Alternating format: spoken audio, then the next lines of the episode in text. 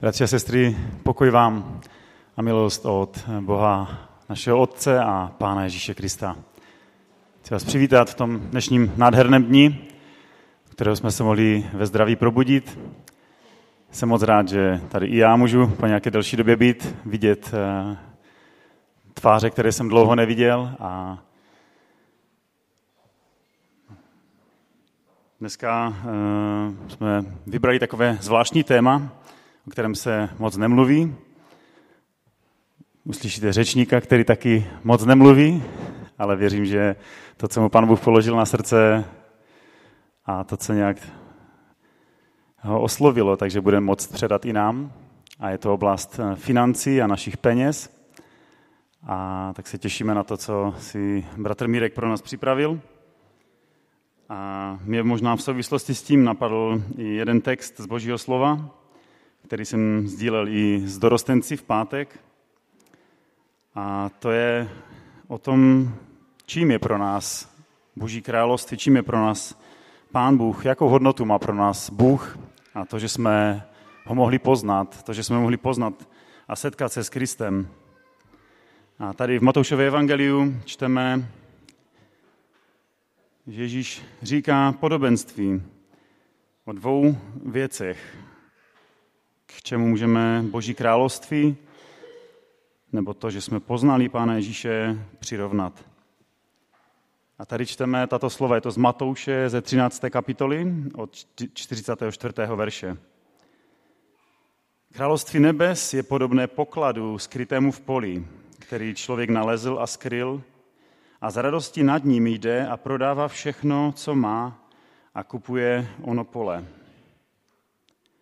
Království nebes je dále podobné člověku kupci, hledajícímu krásné perly. Když našel jednu drahocennou perlu, odešel a prodal vše, co měl a koupil ji. A jednou jsem slyšel takový výklad právě na toto téma od jednoho bratra, z, z, tuším, že je vedoucí mládeže v Acečku, a zůstala mi taková jedna myšlenka právě tady z tohoto textu. A on říkal, je pro tebe Boží království, to, že se mohl potkat s Bohem a s Kristem, taková perla, že jsi za ní schopný obětovat cokoliv? Tak keži toto je pro nás možná takový brouček do hlavy, na který můžeme přemýšlet, je pro mě známost Pána Ježíše Krista takovou perlou, že jsem za ní schopen obětovat cokoliv. Prosím, pěvecký sbor.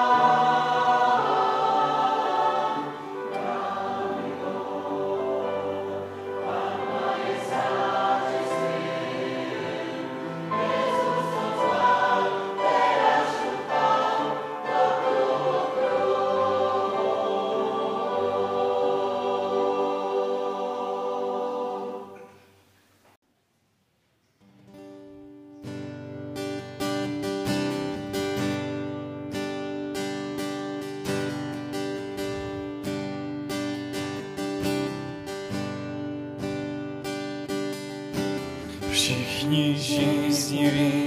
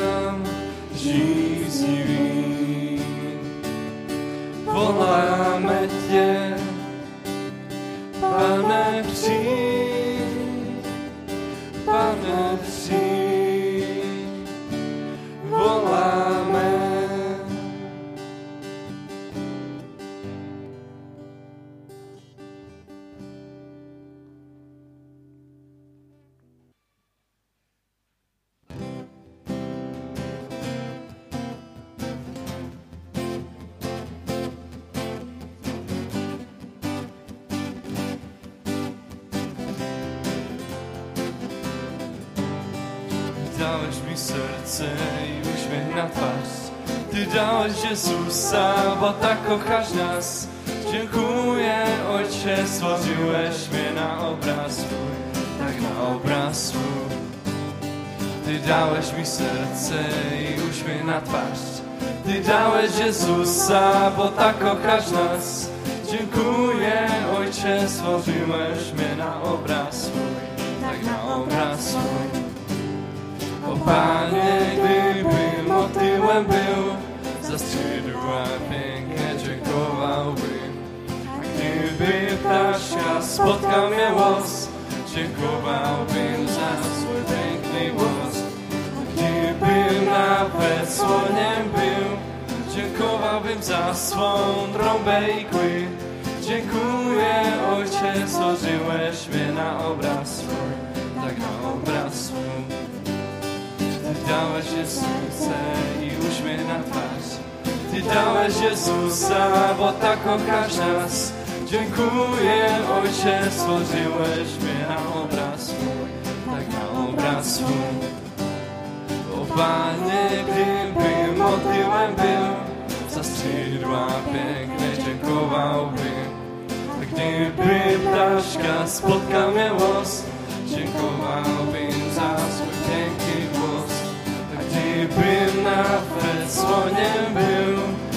dziękowałbym za swą trąbę i kły. Dziękuję, Ojcze, stworzyłeś mnie na obraz swój,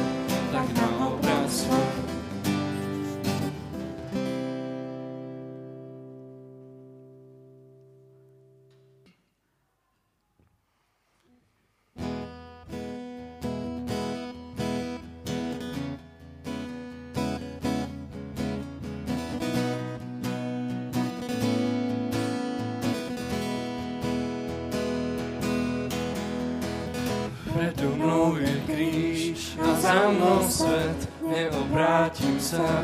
Už nikdy svet, to všetko je len o tebe.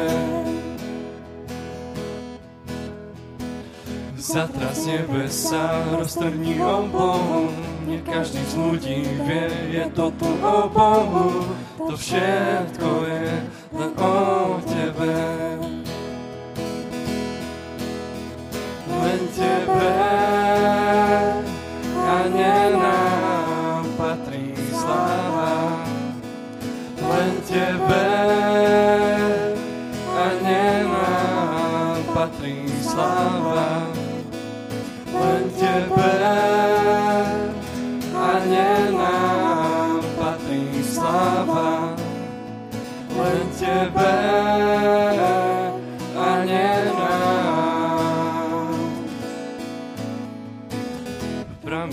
našich srdc Tebe chvála znie Na chváli je ten, čo rozumie To všetko je len o Tebe.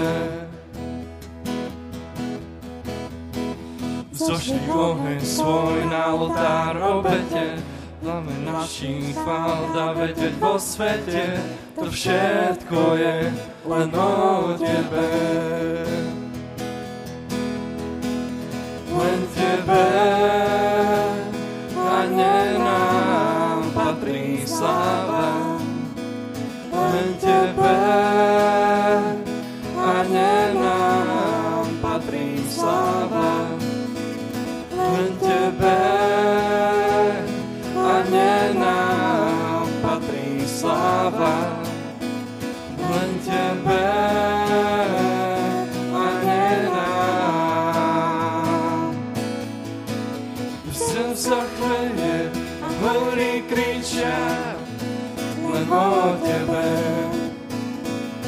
Slnko žarí a more hučí len tebe. Vesmír celý sa točí a spieva len tebe. A tvoje deti kričia, kričia len tebe, len tebe. A patrí sláva, len tebe. A nie nám patrí sláva, len tebe. A nie nám patrí sláva, len tebe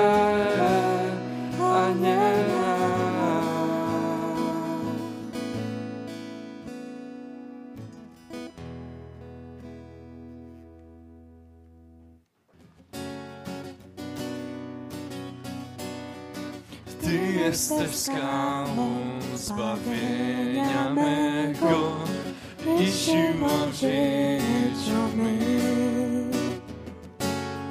Tyś mą nadzieją i mym natchnieniem do Ciebie wołać chcę. Ty jesteś skałą zbawienia mego i siłą w mym. Tyś mą nadzieją i mym natchnieniem do Ciebie wołać chcę. Panie, wierzę Ci, tak wierzę Ci, bo Twa miłość wierną jest. W każdej chwili życia Ty wspierasz Panie, do Ciebie jadę. Ty steskalo zbavenia mego i siłą życiu mym. Tyś mą nadzieją i mym natchnieniem, do Ciebie wołać Panie, wierzę Ci, tak wierzę Ci, bo Twa miłość wierna jest. W każdej chwili życia Ty wspierasz mnie. Panie, do Ciebie ja wiem. Panie, wierzę Ci, tak wierzę Ci, bo Twa miłość wierna chwili życia Ty wspierasz mnie. Panie, do Ciebie ja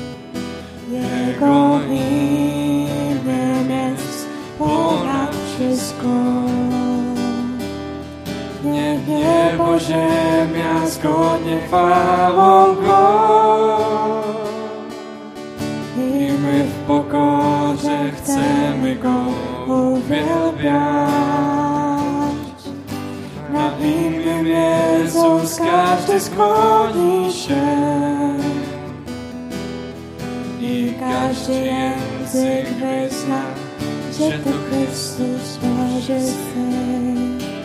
Panie nasz, najwyższy przyjmij hołd.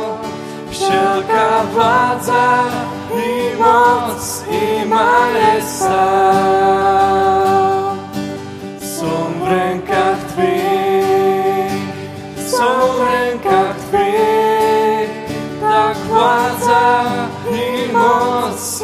i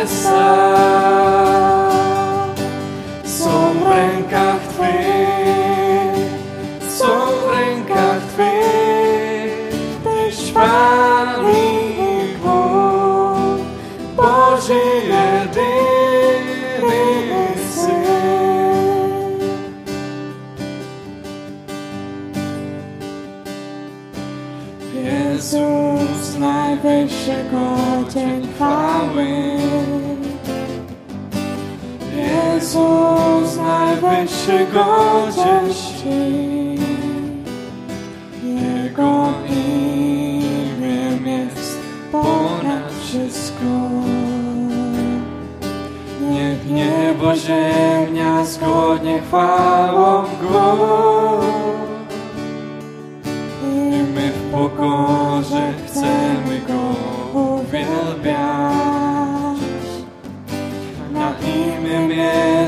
każdy skłoni się.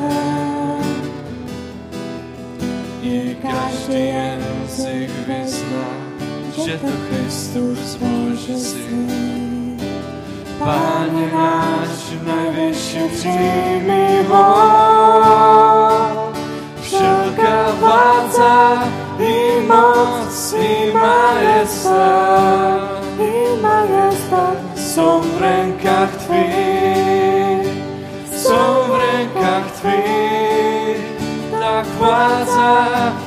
i moc, i majestat, i majestat są w rękach Twych, są w rękach Twych, Tyś Pan i Bóg, Boży jedyny Syn. Wszelka władza i moc, i majestat,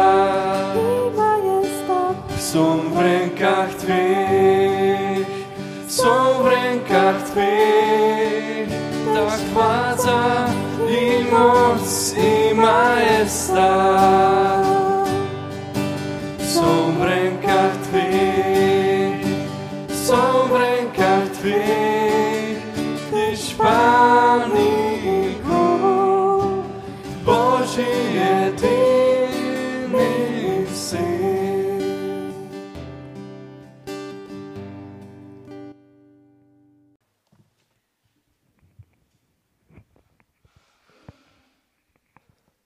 Ten mikrofon vezmu do ruky, protože tak můžu zajistit, že ten mikrofon bude vždycky stejně daleko a pořád mě dobře uslyšíte. A hlavně uvidím na to, co mám napsané. Možná, abych uvedl to, proč vůbec eh, se zabývám otázkou financí, anebo proč, proč jsem nabídnul staršostvu, že bych, eh, že bych možná chtěl mluvit o penězích, je to, že s penězma mám problém. A problém ne v takovém smyslu, že bych jako měl málo nebo, nebo, nebo takhle. Ale chtěl bych vám trošku přiblížit můj příběh.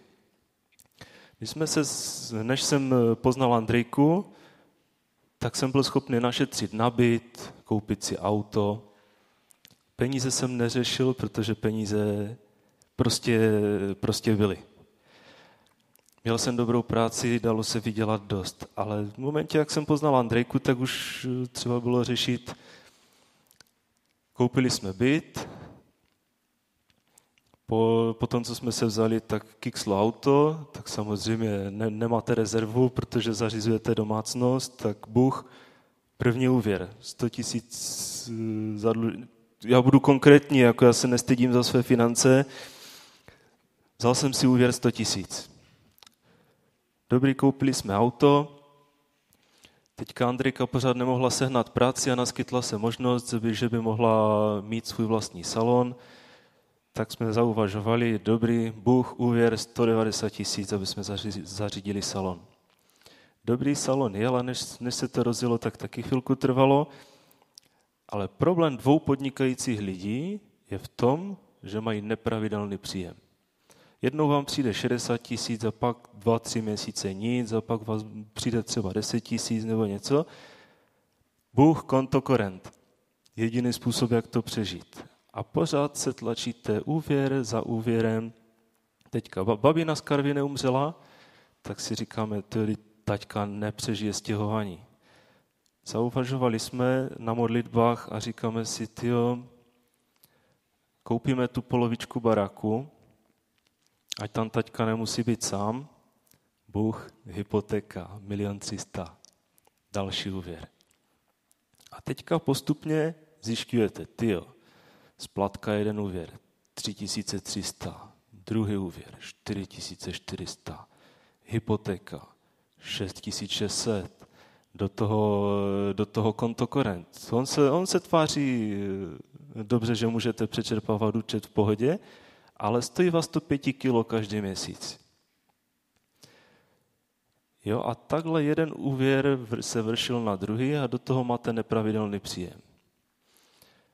Teďka ještě, aby jsme dokázali přestěhovat rodiče dolů, když jsme jim to tam předělávali. Bůh, úvěr 180 tisíc. Další splátka 4,5 tisíce. Jo, to zvládneme, to dáme.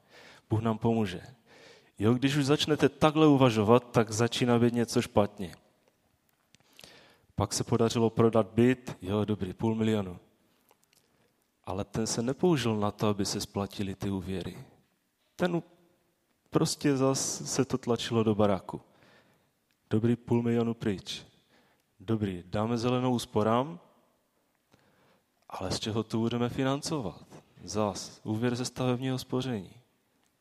Jo, a takhle jsem se sám podkopával nohy jako příjmy na to byly, aby, aby jsme byli schopni splácet ty úvěry, ale pokud vám úvěry pokrývají, řekněme, dvě třetiny, tři čtvrtiny nákladu, tak už je něco špatně. A v tom momentě začaly přicházet peníze hrozně, hrozně pomalu a hrozně, že třeba bylo 20. třeba bylo platit a najednou nic, jako peníze žádné. Jo, tak skončili jsme tak, že, že fakt museli jsme na modlitbách hledat, jak s těma financema zacházet. A tak jsem to s Bohem začal řešit a narazil jsem na úplně úžasnou knížku. Peníze až na druhém místě. Píše to účetní. A možná, možná bych vám chtěl nějakým způsobem předat to, co jsem se za ten, za ten čas toho studia, kdy mi ta knížka strašně hodně pomohla a pomáhá mi v tom, jakým způsobem sám sebe a svoji rodinu oddlužit. A chtěl bych vám představit nějaké základní biblické principy, které vedou k tomu, aby jsme mohli být, co se financí týče, svobodní.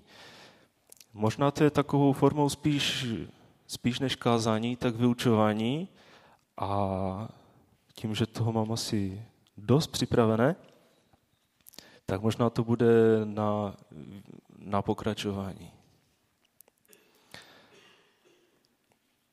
Zatímco taková krize, já, já to já neumím říkat z patra, maximálně svůj vlastní příběh, tak jsem si to přepsal, tak já to budu číst. Zatímco taková krize, jako v případě mě a mojí ženy, může být některým z nás cizí, příběh našich financí známe všichni. Je to příběh našich životů. Mluví k nám o našich hodnotách, prioritách, vzpomínkách, jak moc spoříme, jak utracíme a komu dáváme. Vypis z účtu a z kreditních karet je, nám říká nejvíc o našich prioritách, víc než cokoliv jiného. Bůh je náš stvořitel a Bible je jeho příručka. Je to jediná kniha, kterou napsal a která vypraví jeho příběh. Je v ní 31 173 veršů, z nichž 2350 dává rady a návody k tomu, jak nakladat s penězi bohatstvím a majetkem. Ježíš v Novém zákoně vypraví 38 podobenství a 16 z nich se týká nakladání s penězi, bohatstvím a majetkem. Tohoto tématu se dotýká 15 ze zaznamenaných Ježíšových výroků. Ježíš paradoxně o penězích a majetku mluvil víc než o jakémkoliv jiném tématu. Ježíš mluvil tolik o penězích a majetku, protože chtěl, abychom znali jeho pohled na tuto zásadní oblast našeho života. Zabývá se finančními záležitosti, záležitostmi, protože na penězích záleží. Existuje spousta lidí, kteří by chtěli mluvit do toho, jak bychom měli zacházet s našimi financemi. Snaží se nám radit ohledně úvěru, spoření nebo utrácení. Ve skutečnosti křičí tak nahlas, že sotva slyšíme své vlastní myšlenky. Je důležité, abychom to byli my, kdo bude mít první a poslední slovo v tom, co děláme se svými penězi. Západní ekonomiky se točí okolo světového systému utrácení a nakupování. Měli bychom být připraveni postavit se názoru, že máme žít pro dnešek a neohlížet se na budoucnost. Že dluh je žádoucí, dostupný, nezbytný a že pokud jsou rodinné finance pod takovým tlakem, jakékoliv investování není možné.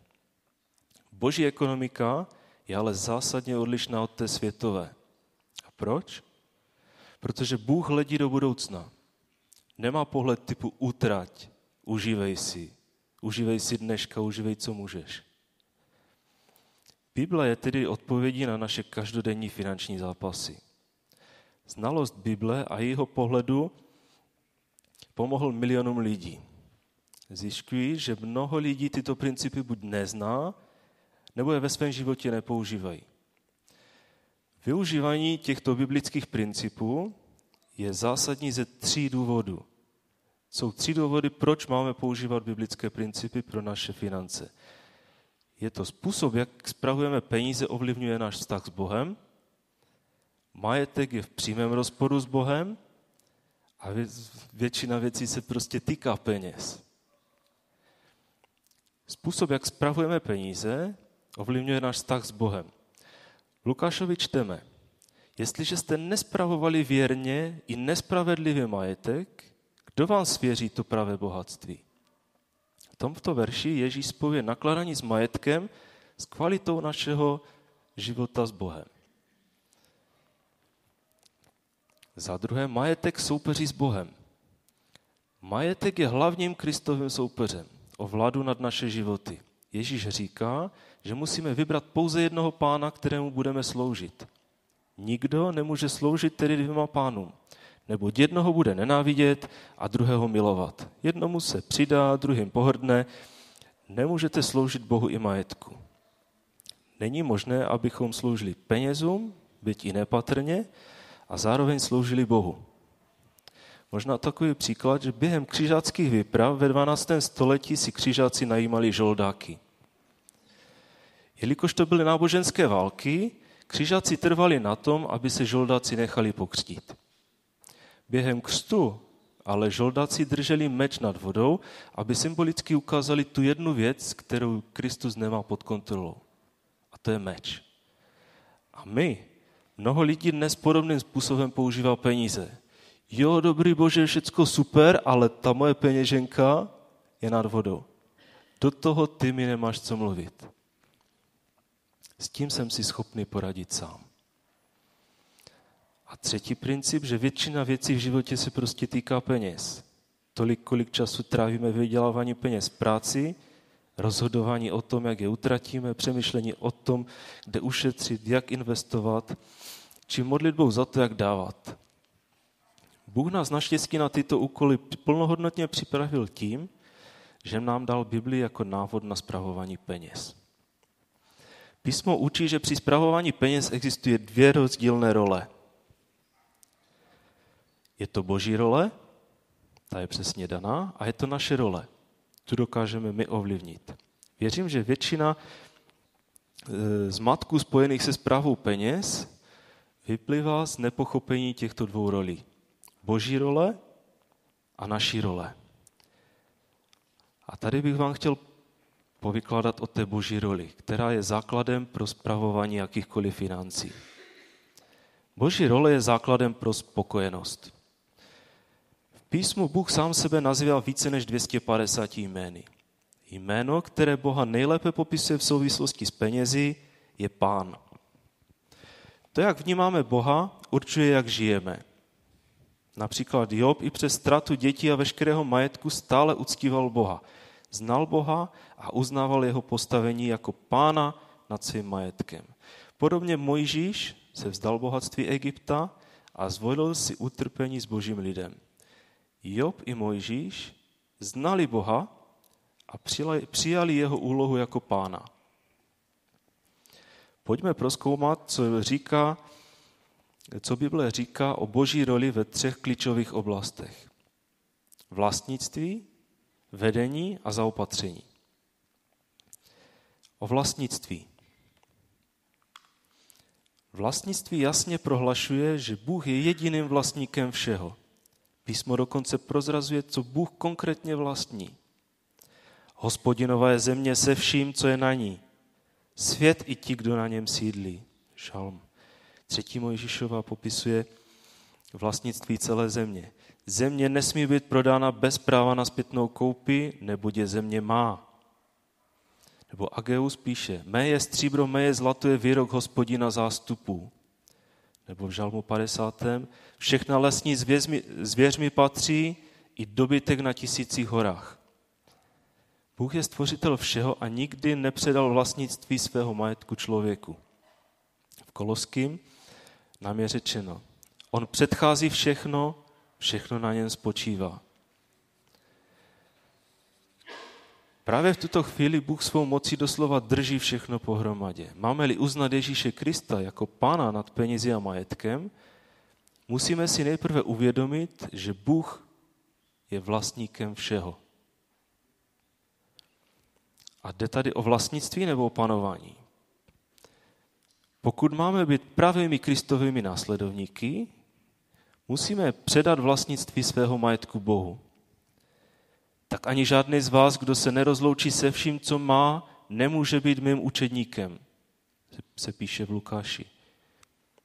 Má vlastní zkušenost i zkušenost jiných ukazuje, že Bůh nás někdy zkouší tím, že se nás ptá, jestli jsme ochotní se vzdát něčeho z našeho majetku, nebo z něčeho, co je nám drahé. Nenechte se tím vyděsit. Ne vždycky nám Bůh bere věci, kterých si ceníme. Mnohem častěji nám je ponechává a naše radost z nich se mu líbí. Jde o to, abychom pamatovali, že všechny věci v konečném důsledku patří Bohu. Asi nejnázornějším příkladem z písma je Abraham. Bůh mu řekl, vezmi svého jediného syna Izáka, kterého miluješ a obětuj ho jako oběť zápalnou.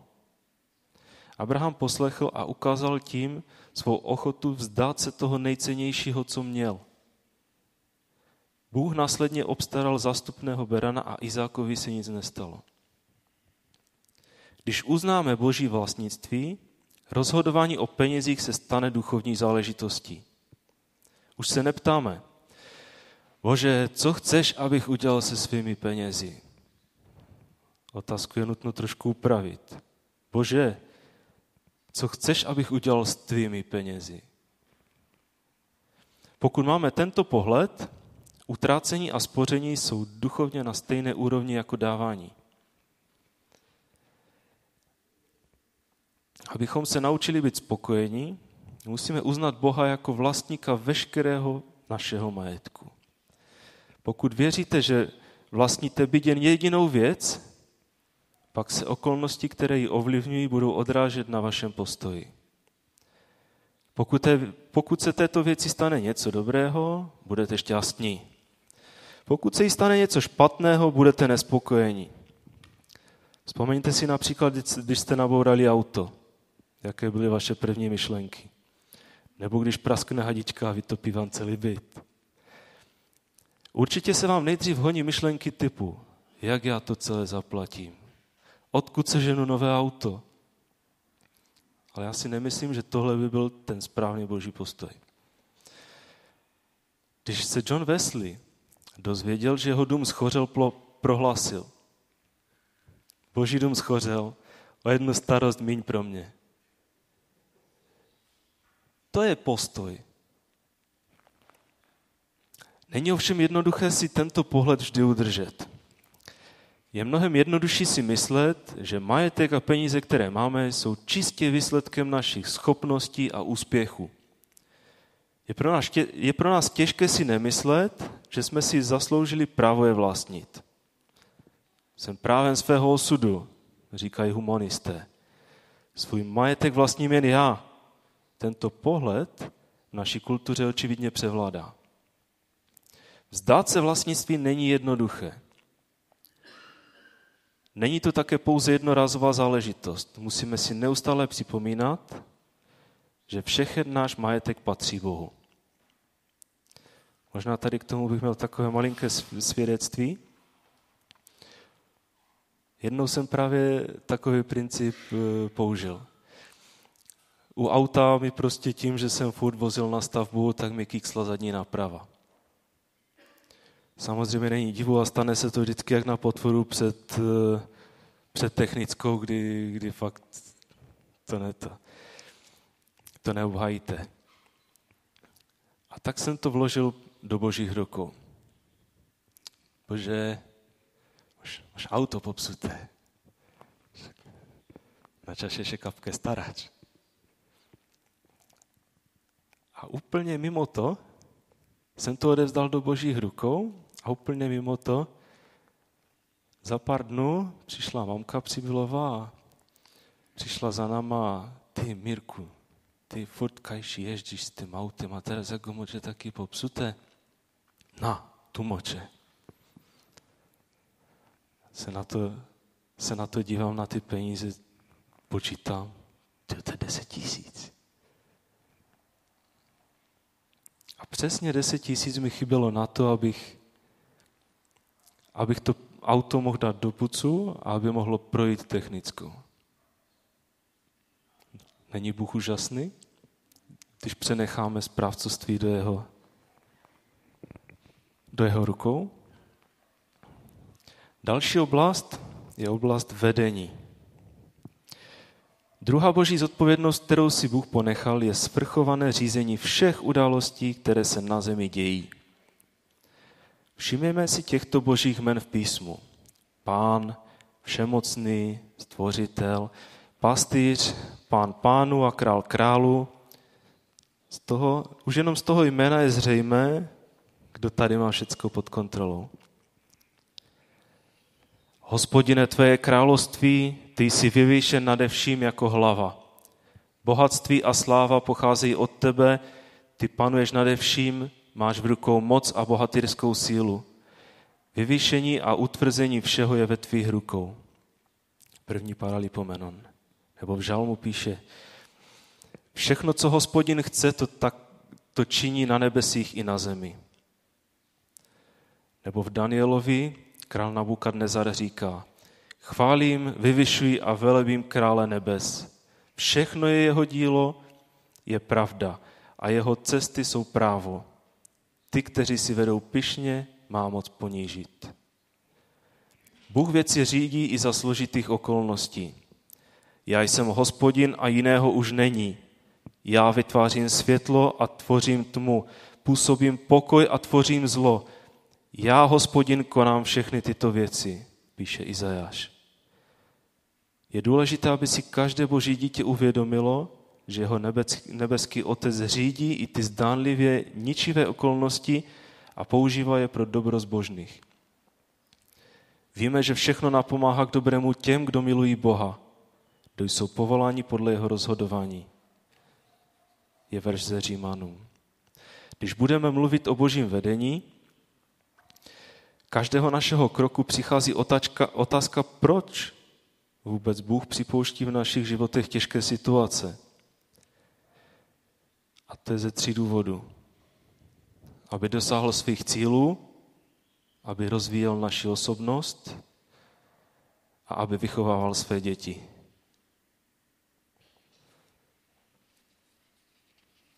A mám tady podrobně rozepsané všechny ty, ale kdo byste chtěli, tak vám to můžu dát. Ale nechtěl bych zdržovat, ať to nejsme do půl jedné. A další věc je, tak máme tady ty tři věci. Vlastnictví, vedení a zaopatření. Třetí část boží role, jeho zaslíbení, že se postará o všechny naše potřeby. A Matouši se píše, hledejte především jeho království a spravedlnost a všechno ostatní vám bude přidáno. První Mojžíšově 22, 14 je Bůh popsán slovy. Hospodin vidí. Stará se o svůj lid a nepotřebuje k tomu prosperující ekonomiku. Každý den po 40 let posílal Izraelcům, kteří putovali pustinou manu. Ježíš nasytil více než pět tisíc lidí pomocí, pomocí pěti bochníků chleba a dvou ryb. Bůh je jak předvídatelný, tak i nepředvídatelný. Je naprosto předvídatelný ve své věrnosti v naplňování našich potřeb. To, co ale nemůžeme předpovědět, je, jakým způsobem nás zaopatří. Používá k tomu různé a někdy překvapivé způsoby. Může zvýšit náš příjem, poskytnout dar nebo rozšířit naše omezené zdroje tím, že budeme moci prostě něco koupit levněji. První list Timoteovi nám říká, že naše potřeby tvoří jídlo a oblečení. Jinými slovy, je rozdíl mezi potřebou a touhou. Potřeba je základní nezbytnost pro život. Jídlo, oblečení, přístřeší. Touha je všecko navíc.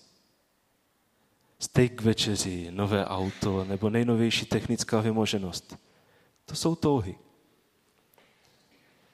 Je to však ale trošku složitější. Například vzdělání, zdravotní péče jsou také základní lidské potřeby.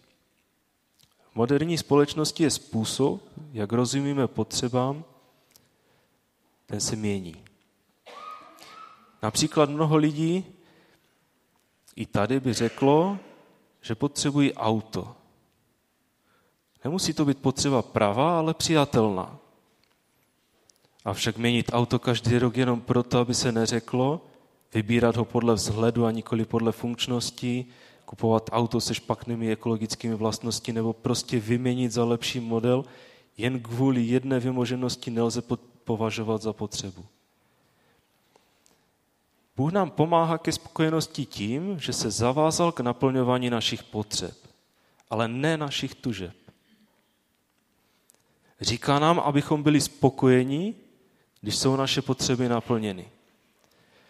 Máte-li jídlo a oděv, spokojte se s tím. První Timoteovi.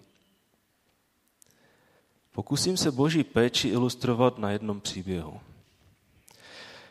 Když se druhá světová válka blížila ke konci, spojenecké armády schromaždily mnoho hladových sirotků. Byli umistováni do táboru, kde dostávali dostatek jídla. I přes výbornou péči nemohli spát. Vypadali nervózně a vystrašeně. S řešením nakonec přišel jeden psycholog. Každé dítě dostalo kus chleba, s kterým mohlo jít spát. Pokud mělo hlad, dostalo víc jídla, ale tento konkrétní kus chleba sloužil pouze k tomu, aby ho dítě drželo. Přineslo to úžasné výsledky. Děti, chodili spát s vědomím toho, že druhý den jsou zajištěné a budou mít co jíst. To jim dalo spokojený spánek a odpočinek. Podobně nám dává jistotu i Bůh, ten náš kousek chleba, s kterým bychom měli chodit spát. Když se budeme držet jeho zaslíbení, můžeme odpočívat a být spokojeni.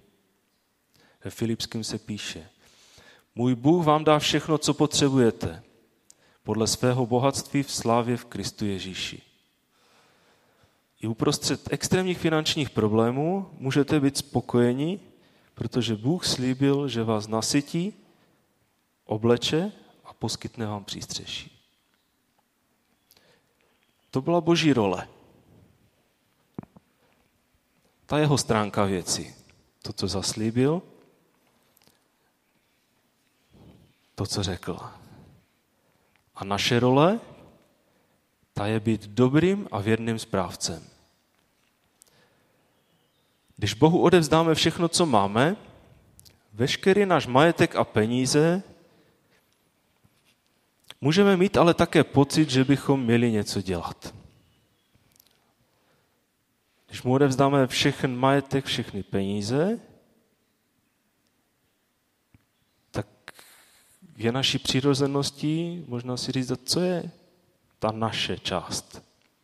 Nemůžeme pouze sedět s rukama za zády, nic nedělat a čekat, co Bůh udělá. Máme povinnosti. Ale možná stejně jako já na začátku mého studia nevěděl, co přesně naše role obnáší. Bůh, Pán, je vlastníkem všeho. Má vše pod kontrolou, zajišťuje naše potřeby. Naší zodpovědností je být správci. Slovo správce má dva významy. Je to manažer a vedoucí, dohlížitel. V písmu sebou pozice správce nese velkou zodpovědnost. Správce má nejvyšší autoritu po pánovi a je plně zodpovědný za veškerý pánův majetek a chod domácnosti. Když se podíváme do písma, uvidíme, že Bůh jako pán nám dává pravomoc správců. Jen maličko si Bůh, jeho člověka, omezil, že není roven Bohu. Korunuješ ho slávou a důstojností. Je verze žalmu. A nebo z Matoušova evangelia. Správně, služebníku, dobrý a věrný, nad málem si byl věrný, ustanovím tě nad mnohým. Vejdi a raduj se u svého pána. Naše jediná zodpovědnost je být věrný. Od správců se nežádá nic jiného, než aby každý byl shledán věrným. Abychom mohli být věrní, musíme vědět, co máme dělat. Stejně jako člověk, který si koupí auto nebo cokoliv jiného, studuje uživatelskou příručku dodávanou výrobcem, aby se naučil správně používat. Tak i my my jsme měli správně používat příručku. Bibli. Abychom zjistili, jak máme podle boží představy nakladat s jeho majetkem. Je potřeba pochopit několik prvků věrnosti. A spokojenost je vedlejší produkt. Za prvé, máme být věrní ve všech svých prostředcích. Jsme pověřeni být věrní v nakládáních se 100% našeho příjmu. Ne pouze z 10%. Mnoho církví se na, na, na neštěstí soustředí pouze na vyučování, jak nakládat z 10% našeho příjmu, což by měla být oblast dávání. I přesto, že je tato oblast zásadní, dovolujeme křesťanům, aby se z 90% svého majetku učili zacházet podle názoru světa a ne Boha. Jelikož nevědí, jak s majetkem nakládat biblicky, mnoho křesťanů v něm má nesprávné postoje a dělá chybná finanční rozhodnutí, která mají bolestivé následky. V Ozášovi čteme. Můj lid zajde, protože odmítá poznání. Ignorování biblických principů týkajících se financí nebo neposlušnost vůči nim velice často způsobuje problémy s penězi.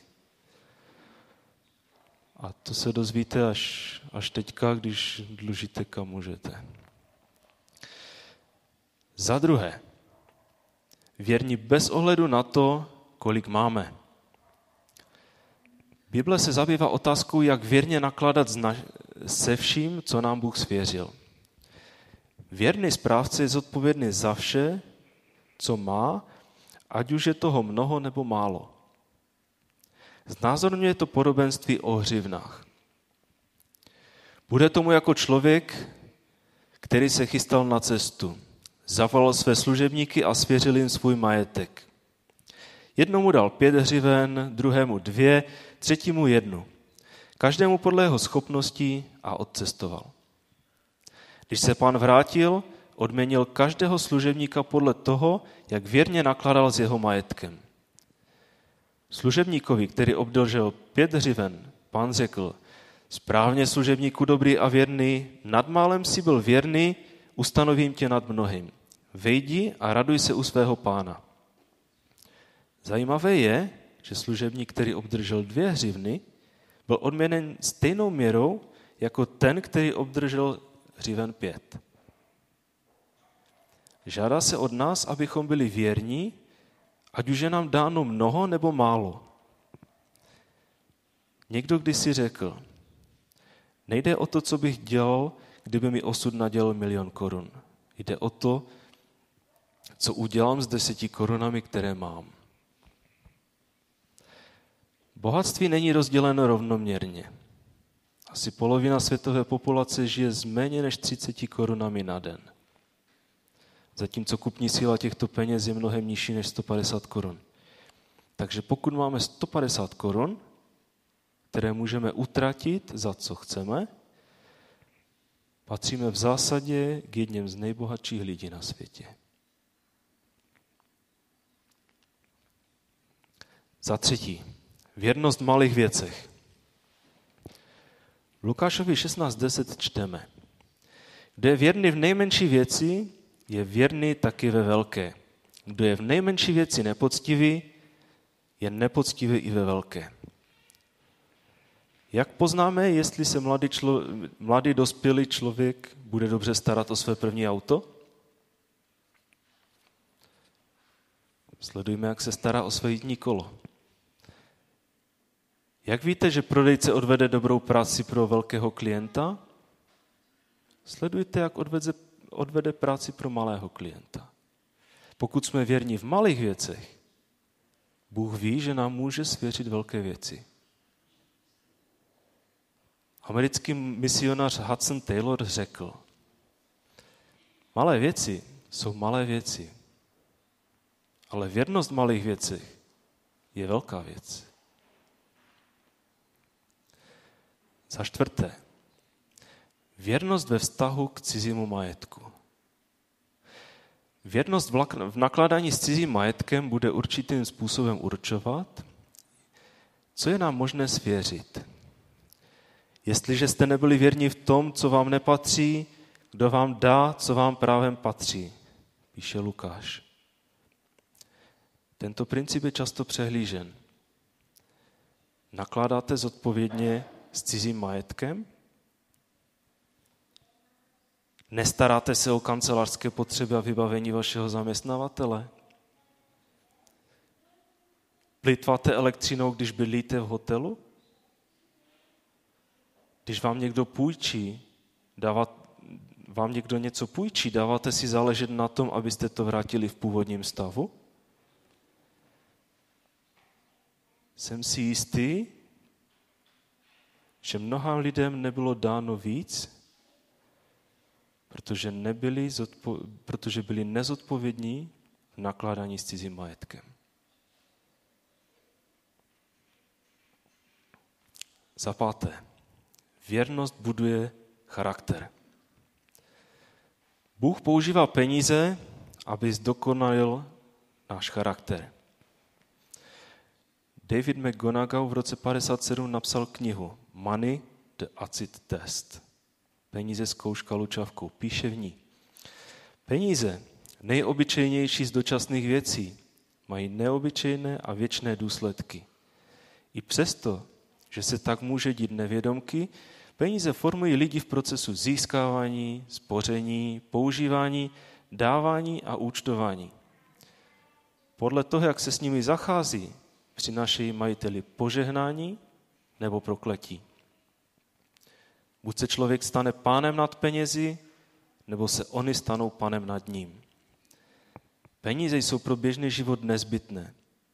A třeba, že se někdy zdají být špinavé, náš pán právě je bere a používá jako zkušební měřítko pro lidské životy a jako nástroj, kterým lidi tvaruje ke svému obrazu.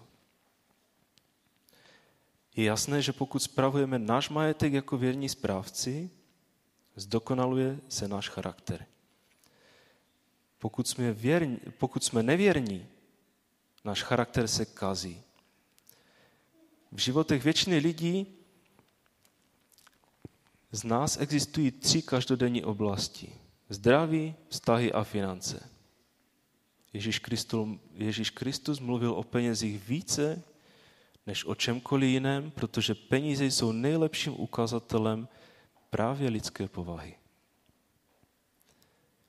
To, jak spravujeme peníze, přesně odhaluje náš skutečný charakter. V celém písmu vidíme úzký vztah mezi rozvojem charakteru člověka a tím, jak člověk zvládá své peníze. A poslední bod, týkající se věrnosti, je, že věrnost vede ke spokojenosti. Když tedy známe Boží i naši roli a věrně plníme tu svou, můžeme být spokojení. V listu Filipským se dozvídáme, že Pavel se naučil být spokojený díky vědomí, že se Bůh postará o jeho potřeby. A také, že, všechn, že vždy jednal čestně. Čemu jste se u mě naučili, co jste přijali a uslyšeli, spatřili, to čiňte. Jakmile začneme aplikovat principy boží ekonomiky, začneme se osvobozovat od dluhu utrácet moudřeji, spořit na své budoucí cíle a budeme ještě víc dávat na boží dílo. Bible nabízí opravdové řešení dnešních finančních problémů.